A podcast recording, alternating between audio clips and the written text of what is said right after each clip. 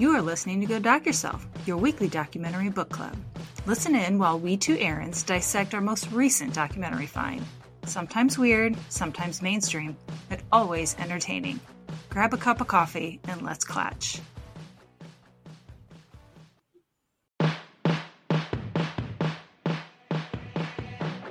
Hi, and welcome to Go Doc Yourself. I'm Erin McCart.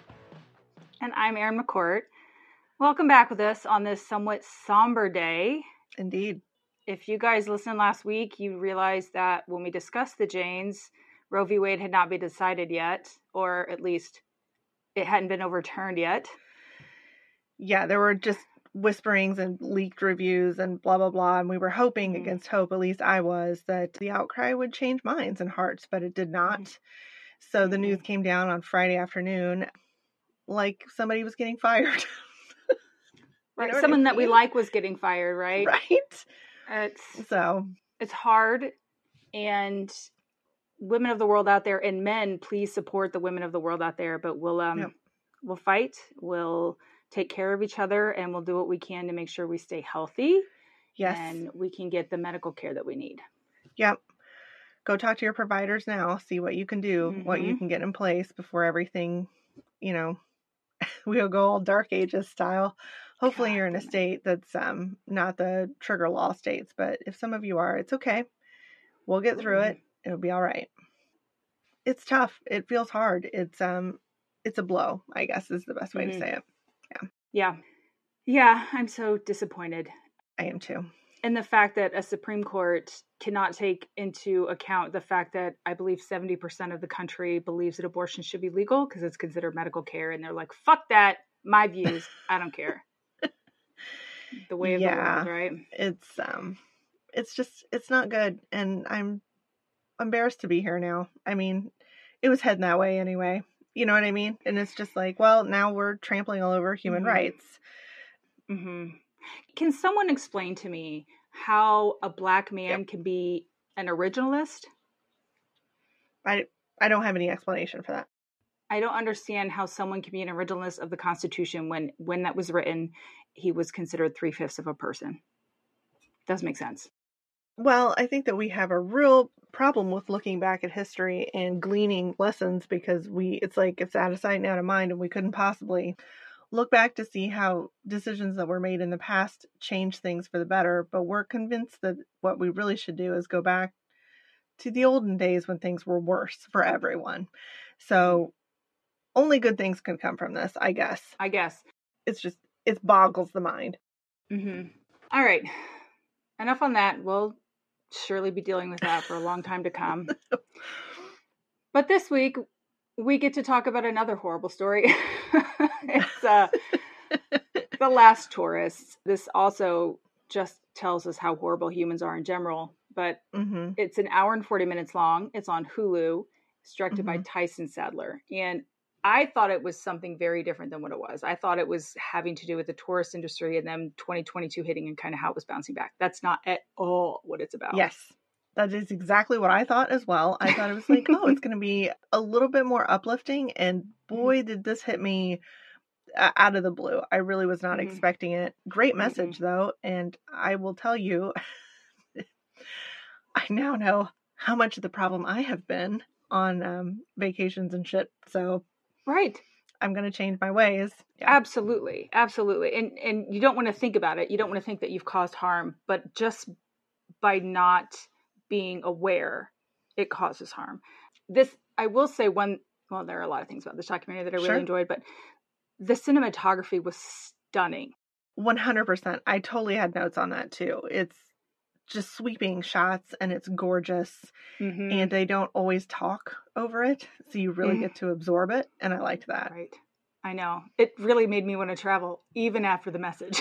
I know, and I was like, you bastards really are good at your craft. right. Yeah. Just stop. yeah, absolutely. I had a note here, and this is not anything that anybody said, but I thought it's such an interesting dichotomy here because travel is so good for people, but the message of this documentary is it's so bad for places.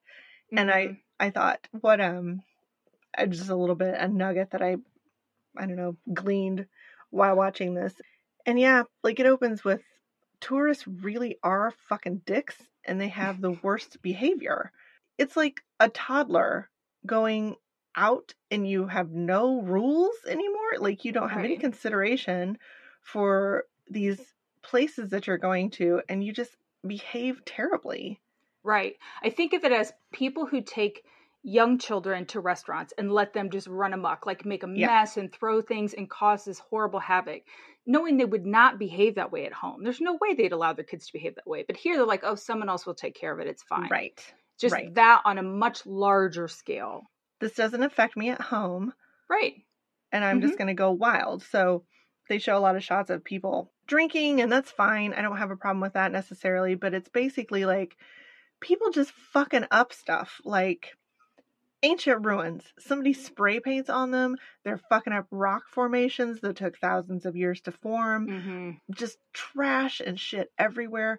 People like there's a guy carrying a dolphin. I don't even know how that works, but Can't even. yeah, Yeah. it's just the absolute worst. And can I also say they're all white people? Almost predominantly, yes. Not Yes. entirely, but almost predominantly, yes. Oh God! Mhm. And I'm just like, I think I've really had enough of. I think white people are going to get grounded. I think they definitely should be grounded and sent Yeah. to their rooms to think Yes. about what they've done. Yes, I ugh. I love that Jane Goodall. I love Jane Goodall first of all, but I love that she's 100%, like yes, mass tourism has led to the destruction of the very things that these people have come to see, and they're destroying the environment that they want to see. And I think it's interesting that you made the comment that travel is good for people but bad for the environment that they're visiting and the, and the culture and that. Mhm. But throughout this, I think they've kind of shown that people are traveling not to really see new things and get that information and that knowledge and that cultural enrichment like they should be. They're just Mhm. kind of going and taking pictures and living the same life they would have lived in the Western world, kind of. It's just, they're not taking away from it what they should be. right. You're not connecting with the places that you're going. You're not connecting with different cultures, which is really the Mhm. essence of why you go anywhere else. Like sit down Mhm. and have a meal with somebody else that's like powerful. Mm-hmm. Basically people are going and taking pictures so they can post that shit on Instagram so they look awesome. And um no, just no. That's just all I've got. I don't know. I mean, I love a beautiful picture, Mm-hmm. but to completely miss the experience because you're too busy taking the shot is a Mhm. complete waste of the money that you spent to get there. Right. Right. Yeah, I've traveled a bit, you have. more than some, less than others. And I enjoy being able to get in a car and drive and just go see the country, Mhm. right? Yeah. There are sometimes I feel like that's not really possible for, well, a woman sometimes in a foreign country where I don't Sure. speak the language Mhm. and things of that nature. But yeah, I I think seeing the country is what it should be about. I know I've not Mhm. always succeeded in that, but that's what we should be doing, right? Yeah, yeah, hundred percent. There's a guy named Costas Christ, which is Mhm. a hell of a name. Let's just Great put name. that out there. And he seems to be one of these guys that's been traveling like for most of his life. So he talks about you know traveling to exotic places early in Africa, his Asia. yeah. I mean mhm, like places that people weren't going. I mean Mhm. in mass numbers. And he goes to a place in Thailand called Kopenhagen. Koh Phangan, There you go. Something like that. he goes in like let's say late 70s 79 something like that he stays with a family on this gorgeous beach for three months and when he gets back he like kind of tells a friend there's a map that's shared with the friend With his girlfriend, who clearly cannot fucking be trusted. Yes saying. so then in 1993 he sees something and it's the same beach and there is this massive party called the full moon party that's happening on the same beach and basically it's just like a rave or something like that and it is completely unrecognizable and he is Mhm. uh, basically just shook to his core is what he says and he said to, to think that you know this changed that dramatically in the span of 10 years or so is just Mhm. blows the mind you know he started he was a conscientious traveler he was staying with the people and and learning and all that kind of stuff and then he mentions it to one broad and she telegraphs it to everybody So Mhm. I just I found that kind of a nice little microcosm of how it works, right? You know, it just a cool Mhm. place gets a little bit of attention and then it just blows up everywhere. I don't know. We've all seen the beach, right? We know Yeah. what happens. Yes. Yes. But today they say that Thailand in general gets 39.8 million annual travelers. That's a lot. Thailand is not big. That's yeah, that is a shit ton of people there. Mm-hmm.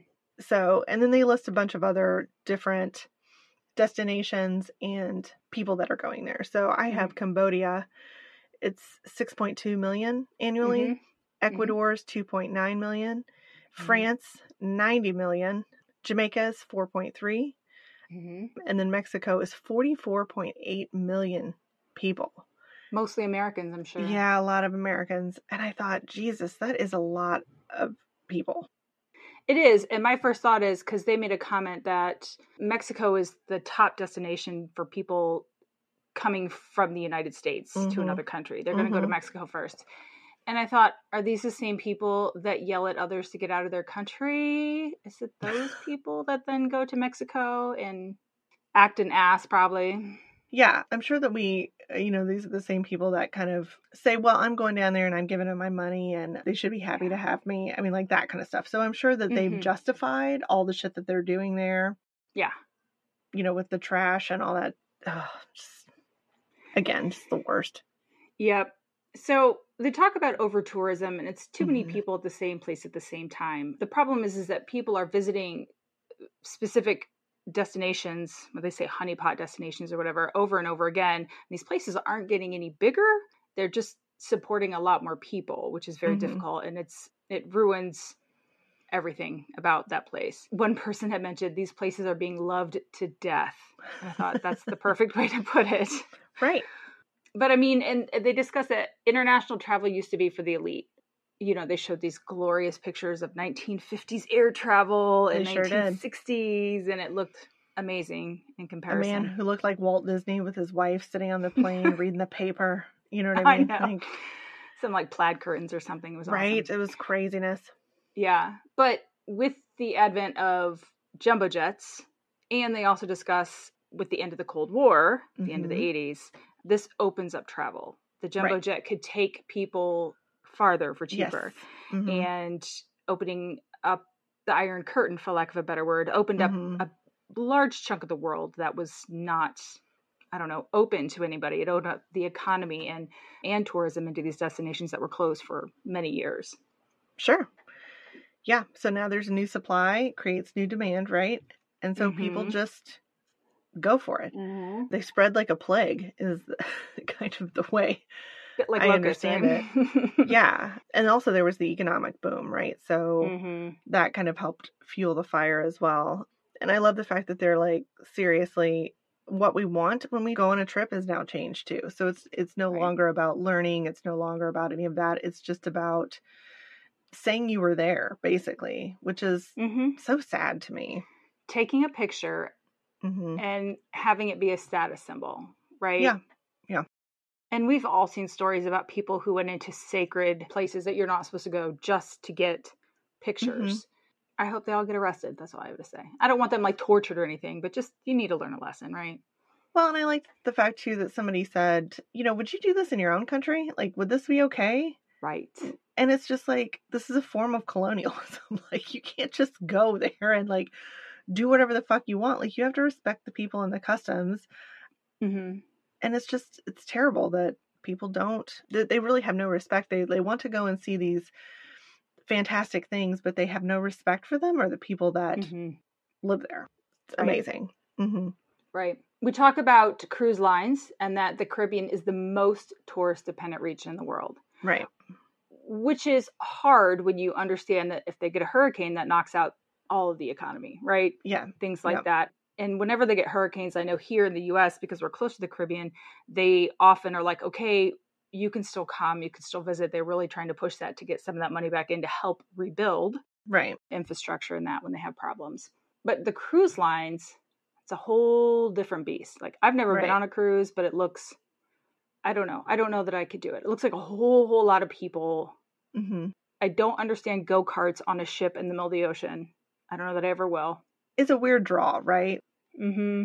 But if you're a family going on a cruise, I can understand maybe where that would be something that you're Mhm. like, ooh, the teens will want to do that or something.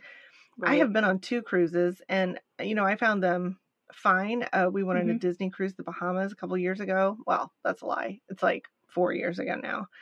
And it was nice. There were a lot of people, hmm but it worked out such that it was an enjoyable vacation. Right. And then I've also been on a cruise to Alaska, which was pretty awesome. Oh, I so, imagine that's amazing. yes. But the money from the cruise lines, like they go to the different islands, Yes. and that money is never making it to the locals, right? So they Mhm. have they book the tours on the ship, and a good portion of that money stays on the ship for commission. hmm And then they give the tourists maps of these are the restaurants you can go to, these are the shops you can go to. Don't go outside this area because you know you can't trust the locals. Right. So it's fear mongering Right. situation. Like you should be afraid of the people that we, you know, unless we're, we're directing you to them, they're, you know, kind of that other that we've talked Mhm. about many times before. hmm And you're supposed to be scared of them, Right. And I've heard it. Yes. I've I heard it too. many times, like going to Jamaica. Oh, you just want an all-inclusive resort, and I'm like, why would I go to another country for an all-inclusive resort and not leave? I Well- that just doesn't make sense to me. I am guilty of doing that because I have been Mhm. to an all inclusive resort in Jamaica and it was Mhm. still amazing. We went on some tours and, you know, Mhm. got away, but it is really a stark contrast from the opulence and luxury that you're staying in. And then you drive on the roads and there's shacks and shanties. Mm-hmm. And it's like, oh, okay, this is Mhm. maybe why they didn't want you to go off the resort. because then you kind of get an eagle eye view of what what it's really like to live there. So, Right. mhm. And they and they do discuss later on how some of that might be mitigated, right? But it's interesting with the cruise lines they talk about having you know, you're not really traveling. You're not really it doesn't matter where you're going at that point because you're just going from a western culture here to a western culture there and it's everything's the same. It's just I don't know, Mhm. warmer or I don't know, there are go-karts. That's the only difference, I guess. Yeah, and it's kind of interesting too because it's like if you were traveling, let's say, with a picky eater, and you couldn't get pasta or whatever at your destination, that might, you know, detract from your interest in going there because you're traveling with someone who, you know, maybe wouldn't like the local fare, which Mhm. I understand as especially as a parent, but at the same time, like maybe there's a different way to handle that. You know what I'm saying? Mhm. Like everybody can eat plain rice or whatever. I don't know. Right. right. But you know, it's just like uh, you know, you understand that to get your dollar, they're trying to make it palatable for you. Mhm. But the people in this documentary who are kind of experts in the field of like, let's shift some of this to benefit the locals is, you know, what uh, what amenities could you forego?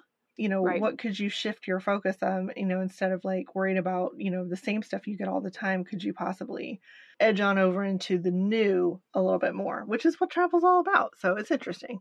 Right, right. They talk to some locals in Jamaica Mhm. who have shops. You can see it's this cute little area with a whole bunch of little like local shops Mhm. and little vendors, but it's empty. It's completely empty. Mhm. And they discuss how the cruise lines, those tourists never come in, you know, off the very narrow stretch of land they get on in like on Montego Bay Mhm. and they get onshore and they have a very small space where they stay and they never kind of venture out. And you know how frustrating that can be as a community that's supposed to be based on tourism, but you're not getting any of the dollars from all of this. And you see people living this life of luxury and taking resources that could be benefiting your community, and none of that money is getting transitioned into the community.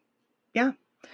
There's a guy named Bruce Poon Tip, and he talks about growing up in Trinidad, and that's exactly the attitude that the locals have towards the tourists. It's like, look, you're taking up a lot of the stuff that we could use, and we're really not mm-hmm. benefiting from this at all.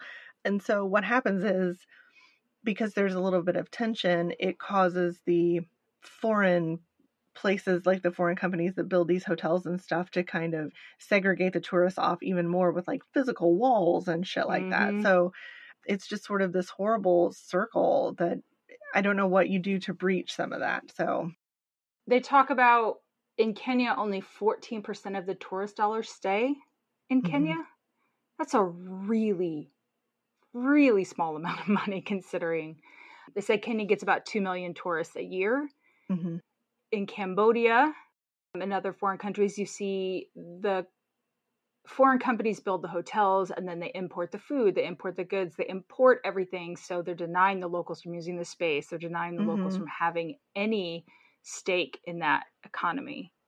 I wanted to mention at this point Judy Kepher-Gona, mm-hmm. who is mm-hmm. Probably one of my favorite people of this whole thing. She's the coolest yeah. lady. But yeah, she talks a lot about how the locals are benefiting from this. And that really seems to be the key to making this an enriching process for both sides. Mm-hmm. So I thought that that was really cool that, you know, she's saying help develop these places, like mm-hmm. help them enjoy having tourists around and kind of break down some of that tension.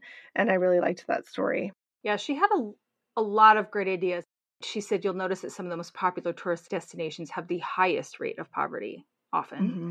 but it can be the greatest distributor of wealth, right? If mm-hmm. it's managed properly, that could be the easiest and best way to get wealth into all these other countries that need it. So yeah, in Peru, Machu Picchu, Machu Picchu mm-hmm. is like a hot tourist spot, but there isn't much around it. And they describe how the tours will go from the city directly to there and back, and not really stop at any of the villages in the middle along the way. Yep, right. Mm-hmm. And they do talk to some people in the villages. One gentleman was growing corn Mm-hmm. And his family had grown corn for a long time, but with climate change, it becomes less sustainable. And yes. so discusses how they're trying to get into the tourism game, if you will, so they can make money and bring money into yep. the community. Yep. And we meet Francesca Querar Meta. Valiant effort. nothing better. Yeah. She's the founder of Ccaccaccollo Women's Weaving Cooperative. Amazing story. Yeah. I love her so much this is weaving focusing on alpaca wool. She talks about in her grandparents' time, everybody everything was dyed with plants, and how the kind of generations uh, were starting to forget how everything was done. There are mm-hmm. some advances in science that she just, and that's really all she says, that is causing them to forget how some of the weaving and the dyeing and all of that is done. So she got 22 broads together and mm-hmm. they came up with this plan to kind of rehash the old ways and they do it and she mm-hmm.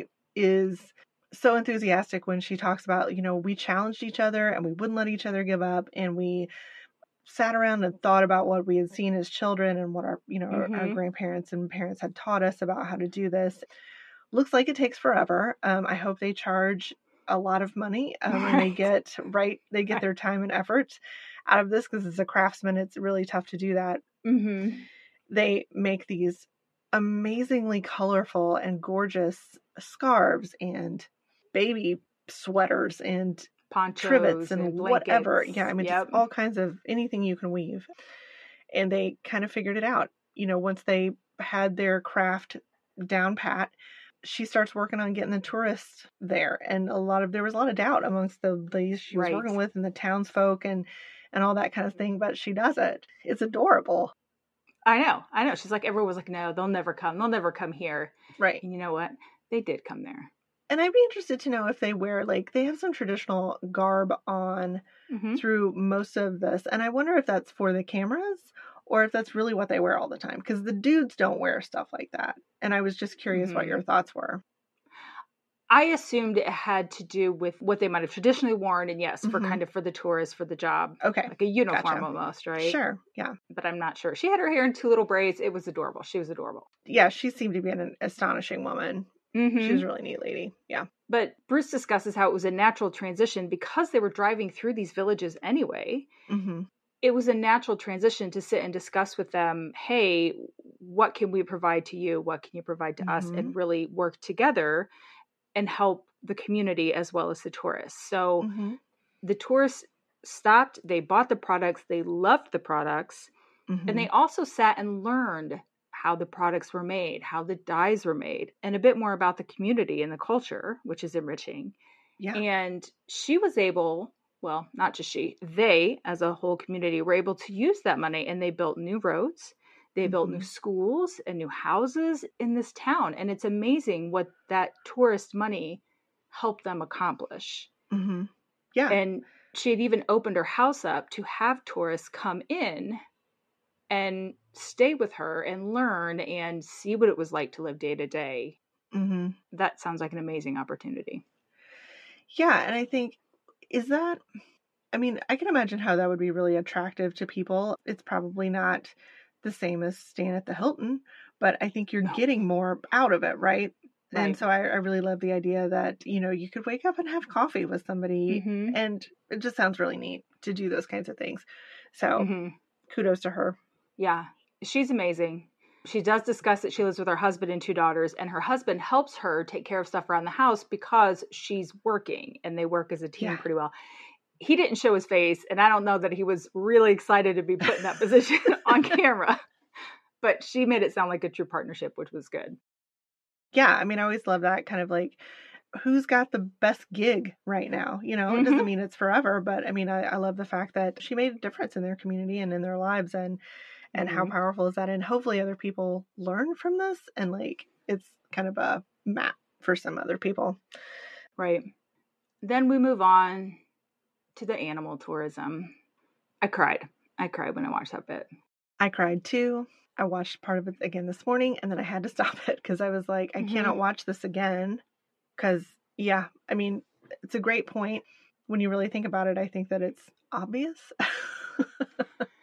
I will say yes and no, and I have a Mhm. comment about that later. So Sure. they discuss that anytime you go somewhere and take a picture with an animal, you should probably know that those animals are not being kept in good conditions, Mhm. right? They might be drugged to keep them calm. hmm They might have been bred specifically for tourism. So this is something like a tiger, let's say, Mhm. who is not, uh, or that is not probably as amenable to having a picture taken with a bunch of people. Mhm. You know, they're dangerous wild animals, and they, or they're just animals that act the way animals do, be that dangerous or not. Mhm. But yeah, if you're right up on it, laying on it, doing all these kinds of things, obviously it'd have to be drugged, right? Right. And mean, even in Tiger King, they talked about people want to take pictures with little cubs. And so that's why they're bred. You know, there's always got to be a steady supply of cubs available for your stupid pictures. And then what happens when they grow up? Well, sometimes they don't. Yeah. They talk about with elephants, they have to be removed from their mother early. I know we've Mhm. all seen Dumbo, and I cry at every version Dumbo I've ever Oh, seen. Terrible. And to get them to behave a specific way, they are essentially beaten into submission. And they show videos of them being chained and Tied up. and tied up. Their trunks have to be tied to poles. And when asked why, they said because the elephants will actually kill themselves. They'll bite the trunk and bleed out if Yeah. given the opportunity. That's probably not a good condition to be in if that's what the elephants are doing. No. It is pretty rough because they're beating these elephants and they- they're screaming. It's hmm fucking horrible. hmm It is thankfully short, and I think that it's a good decision to have included it in here because boy, does it really get that point across. hmm But I mean, it's it's not just elephants; it's orangutans, it's chimpanzees, it's all kinds of stuff. Anytime you're going to a place that do these little shows, or you can do rides on elephants per se, and I'm going to say there are some good examples of how these things are done correctly. hmm It's it's very problematic because they have hooks like these hooks on sticks and they're like beating them and stuff with that or they're pinching them it's not great Right. Jane Goodall talks about yes the fact that they display behavior of PTSD. Mhm. and you see them displaying behaviors that you never see in the wild. Mhm. And then they become severely depressed and just withdrawn, which you see in humans too. It's not much different, right? Yeah, yeah. So, my other comment about this is I was talking to a coworker who actually has experience. His wife works with elephants. Mhm. And he had been to Thailand. They went to Thailand to look at their elephant programs, right? And I would like to think the majority of their time were spent with zoos or conservationists and things like that, Mhm. which they do show conservationists here, an amazing conservation park. oh yeah But he said they did see some of the shows in that. And he said that he gets frustrated because he sees these bad examples, but everyone they saw, the elephants were healthy. They seemed okay. He's like, there are laws in place. And all I could think of as well, odds are they took you to the good specific ones, ones for a specific reason, right? yeah, I don't know. I don't have that expertise. So I Mhm. trust that the ones that they saw were probably well done, yeah. were probably kept healthy and happy. But Mhm. that's not to say that that's the case everywhere, as we can clearly see. I thought it was interesting too because one of the elephant preserves, this lovely woman was, you know, they were going around and rescuing animals from Mhm. shows where the conditions were bad and letting them live a more natural life. So in Mhm. that case, you would pay for a ticket and go, and they would drop a just literal shit ton of bananas. yes. the elephants would go up and eat those, and you could still get close to them, eh, but they were doing things that elephants do. It was a positive reward, and they weren't having to like lift you up on their trunks or like balance on their back legs or some stupid shit that they Mhm. don't normally do. So you could still get the experience of being close, which is, I think, really what people want hmm without the training that's required for them to do these weird things that they don't normally do. So, good examples and bad examples. But what I really liked about the lady that ran the elephant preserve that was featured in this was that she employed people that did the other kinds of shows.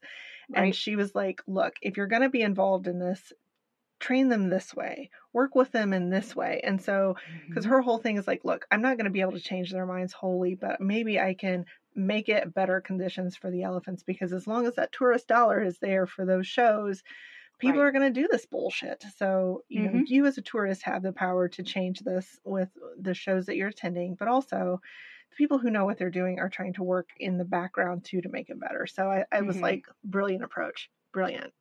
Oh, I agree. She was very much like the more we can educate people, the Mhm. better we can help the animals. And I loved that. Yeah, and it started with stuff like they have feelings.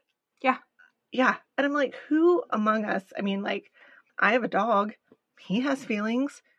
They are often annoying, but thus he is still in my household. mm-hmm. Mm-hmm. Right. So Two of those useless things laying on my floor right now. always wanting my attention, which is kind of funny, but Mm.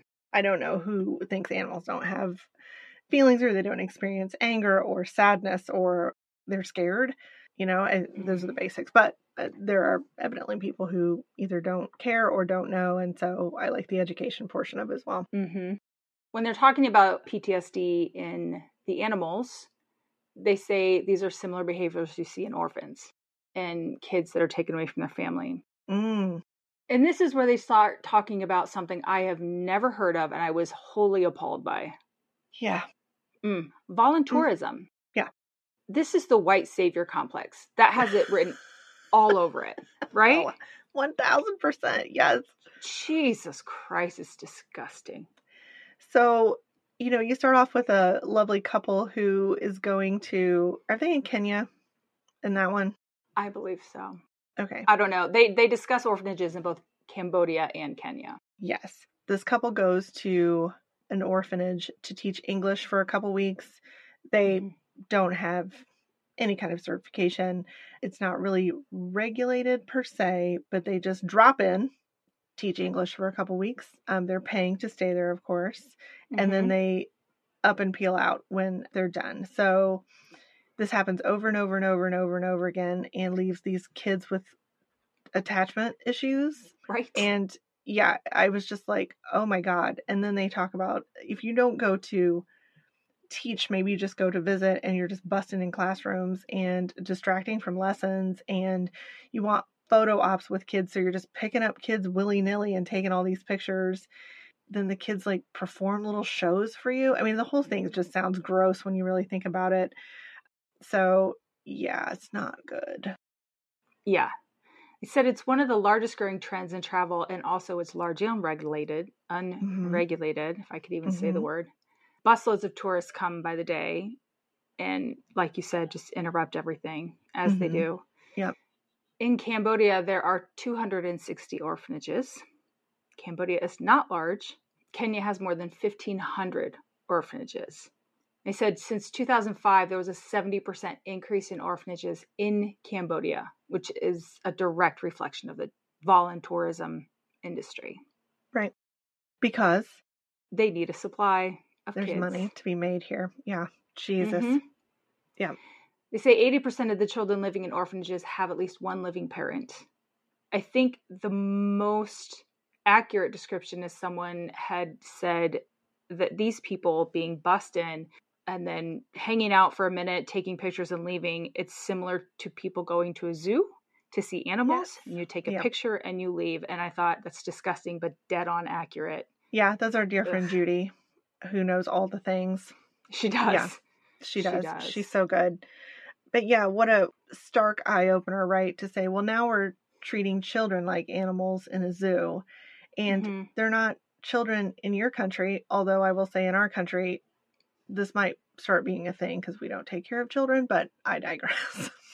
No, once they're birthed, they're yours to worry right, about. yes. 100%. So, I mean, this seems, I mean, par for the course. Like, we just don't think about what we're doing. Well, and it makes you feel good. Like you've donated to this Yes. cause, so you've Right. done something good and you can take your halo and go home. But it's disgusting. Michelle O'Leal, she discusses, she was a volunteer. She went in, she did the whole orphanage thing for a couple Mhm. weeks and she left. She said it felt great. It- you know, you get to spend time with these kids and it felt amazing. Mm-hmm. And she said a few years later, she realized how problematic it was. She Mhm. never looked into what the community actually needed. She never took the Mhm. time to learn about it to really help. She just was doing it essentially for herself. And she has become a human rights lawyer and an advocate. And really, it looks like she's doing amazing things to try to correct the problem. But it's unfortunate that it took that to learn it. But still, uh, at least she did learn because I'm sure most people don't. They just feel good about themselves and go home. Right, because I think it does feel good when you walk into a situation and the kids are all like clamoring for your attention. But kind of maybe when you step back, you're like, that doesn't seem right. Mm-hmm. You would think that there's a range of, you know, there are some kids that are open to strangers, there are some kids that are not open to strangers, but these kids have been raised in such a way that that's the norm. And if they're going to get any affection and stuff, then that's where it's coming from. It's not great for those kids in the long term. Right. Yeah. Peter Kamau, he was actually an orphan. Him and his siblings grew up in an orphanage, and he discussed the volunteers came all the time. It was horrible. Mm-hmm. He also runs, you know, an advocacy now, and he runs a group to try to help the situation. I mean, he discussed some statistics that I did not get written down. Did you get that? I didn't either. You know they have these horrific Mm. statistics like one in five coming out of the orphanage go into sex work i know one in ten was the one that i Yeah. do specifically remember commit suicide quite a few commit crimes they live in poverty there are a lot of social issues after they're out of the orphanage they're not being taken care of while they're there Mhm. and they're not being taken care of once they leave Yeah. it's just a, Yeah. a systemic problem right that tourism is just making worse Yes. And to think that a lot of those kids have family is just astounding. And they don't really talk about how the kids get there in these cases. Like, I don't know if they're given up. I don't know if they're taken. I don't really know. They didn't really discuss that part. I'm guessing it's a combination. I don't know Mhm. about taken so much. There was one woman who discussed that she couldn't afford to keep her child and she thought that was what was best Right. for the child and how difficult a decision that must be. I can't even imagine. It's a selfless act, right? Because you think you're doing what's best for the child, although it's horrible for you. But I imagine some of these children are bought Yeah. probably you they don't have money the parents don't have money and you will give them a certain amount of money for the child Yeah. and then they feel like the child might also be taken care of Right. I'm sure that's part of the pitch. I'm sure it's part of it. yeah i, I don't blame the parents i don't think that they're just you know voluntarily throwing their kids away for money i think it's a bad situation and people are preying upon a bad situation Yeah. Yeah. So that was a tough part. It's hard you watch Mhm. these sweet little babies and i can imagine going and holding them and you would feel good Yeah, absolutely. You would feel good. Now, what is better than holding a child and having them just kind of hang out with you? Right. I mean, that's just an awesome Yeah, feeling. it's lovely. Yeah. Yeah, but again, it's it comes down to you know a lot of the recommendations in this documentary are ask some questions about what you're doing. Make sure you understand where the money is going that you're paying because a lot of these trips, I mean, it's not cheap to go to Kenya. Mm-mm. No, No. so I mean, several thousand dollars, right? So Mhm. where is all this going? So I really like the fact that they're like, you have some control over this. You can still go and see these places because they're amazing, and so many I would like to go and see right. but you know you can do it in such a way that it's good for everybody so Yeah. Mhm. Do some research, right? We travel on to India then, who has 10.6 million tourists a year. And India is a huge country, so that, that number makes a little more Yeah, sense to yeah. me. Some of the Sure. others. We meet Maru Vadera. She's the founder of Sakha Consulting Wings. It's very tiny writing, so I think that's what it is. okay. But what she does is she employs women to be drivers, which Mhm. is very unusual in India. Right. An untapped market, shall we say. Mhm. Yes. But I think it's brilliant for several reasons. One, you're giving women an opportunity to be independent. Mhm. And two, you're giving women riders an opportunity to feel safe, Mhm. which they might not with a male Sure. driver. And I love Yeah. that. They say in India and around the world is what I put down. Mhm. The mindset of a man is if women work, they won't listen to men anymore. Maybe if you don't treat them like cattle, they might stay by choice. It's possible. Just a thought. Let's try it. You know, That's a wild idea. I know. I thought, what a tenuous hold that you have that you have to just make sure that you keep them entrapped and kept hostage in your house, or they might not listen to you. Right. Just like livestock. Yes.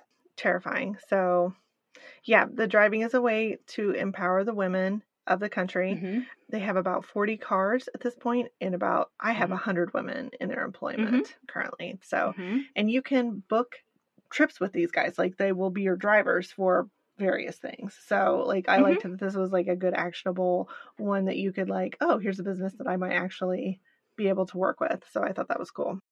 Yeah, they said a large portion of their clients are foreign tourists. Yeah.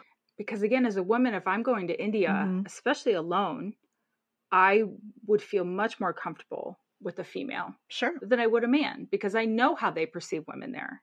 Right? Yeah, it's they don't have a great rap, so this is really good, and I, they show a lot of the education process to teach them how to drive. Like, there's booklets and all kinds of classroom teachings, and you know they're in there telling them how to check the oil and the brake fluid and, Mhm. and all that kind of stuff. And I was like, I could benefit from some of this because I don't know all that either. Right. You know, I just am like, well, I guess I'll call AAA if I ever have a problem. You know what I mean? Like these ladies really, they're Mhm. they're getting a good education, and I really appreciated that. Right. And they said it allowed the women to either postpone marriage for a little bit and they can get a better marriage Mm-hmm. Yeah. because they have the ability to take care of themselves for a while. Mhm. So they can choose a marriage or get out of a bad situation, which, Mhm.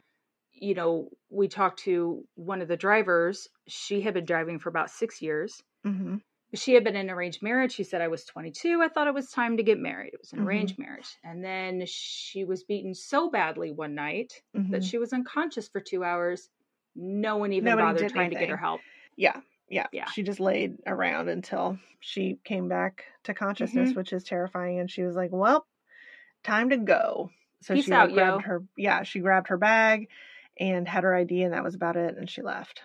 And I'm Yeah, like, good for her because a lot of women are not strong enough to do that. It is scary. You have no way Yeah. to take care of yourself. Yeah, the courage Yeah. Mm-hmm. it takes to to leave is, I mean, yeah, she's a badass. So hmm A tiny, tiny badass because it looked like she could barely see over the steering wheel. yeah, yeah, so either the car was huge or she was really tiny. But either way, petite little thing. Yeah, absolutely. she was doing a great job. a lot like me then. So yes, just like you. that's a lie. anyway, and then we kind of move on to Ecuador, which is kind of featured at the beginning, kind of wrapping things up here at the end. I have the man's name as Yachek. I didn't get it down. Okay, he's from the Pimpilala, so he's does some community tourism and stuff like that, and takes people on walks in the woods and well, the rainforest basically. I was going to say the woods makes it sound much smaller. and you know he's kind of telling you about some mythology and stuff of the place and it looks like Mhm. it's one of the better situations because people seem like they're being re- respectful and he's able to tell the stories in the way that he wants to do and they have a lodge they don't really show anything about that but it's again kind of you're kind of led to believe that this is one of the better situations that it's kind of showcased in the in the doc so mhm. Yeah, it seemed like a pretty cool place. They said they had purchased, they had to purchase a very large area of land because they wanted to Mhm. protect it, right, of the Yep. rainforest. Um, and so now part of what they do is this tourism, and it looks like very small. Like it was a couple, like a couple Yeah. would stay with them at their house or their lodge, and they would learn some of the ancient ways of the tribe and the river Mhm. and the respect and the spirits and it was it was pretty neat to watch yeah that looked Yeah. amazing And again, the uh, scenery is just breathtaking. It's gorgeous. And I like I want to go there. I want to go all these places, just hopefully not in a douchebag way like I might have done before when I, when Oh saw this. Yeah. all i can think of is shit i already booked my tour for costa rica but i'll have to try to make sure that i do it in an ethical way Yes. because i i don't know i have to do more research now now i'm like Yeah. okay now i'm going to research before i go Well, I mean, it might make a difference in what tours you choose or, you know, Mhm. something like that. So, yeah. Yeah. They do talk about so COVID 19 hit during post production hmm and travel had decreased by about 80% because of it. Now, don't get me wrong, it's coming back up. I don't know if you've tried to book a flight lately, but it's nigh impossible. Yeah. But they said a lot of the people featured in the documentary might have lost their livelihood because of it. Yeah. And it made me Yeah. think of little Francesca. And it made me sad. And I hope she didn't lose her little weaving gig. I agree. But I think she's resourceful. And I think, you know, that once things get going again, that it'll come back. So, Yeah. Yeah. I don't know. I have high hopes. Yep.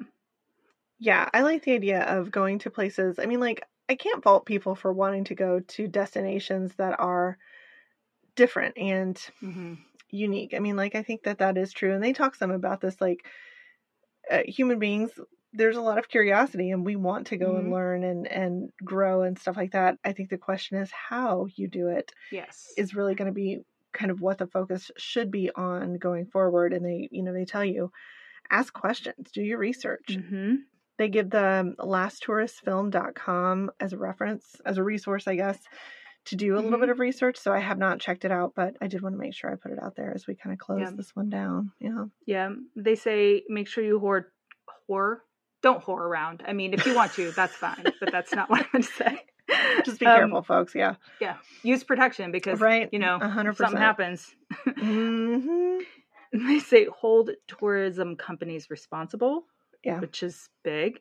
Tip generously because when you're tipping, you're generally tipping directly to the local person who is driving you, who's cleaning your room, who is doing Mhm. whatever.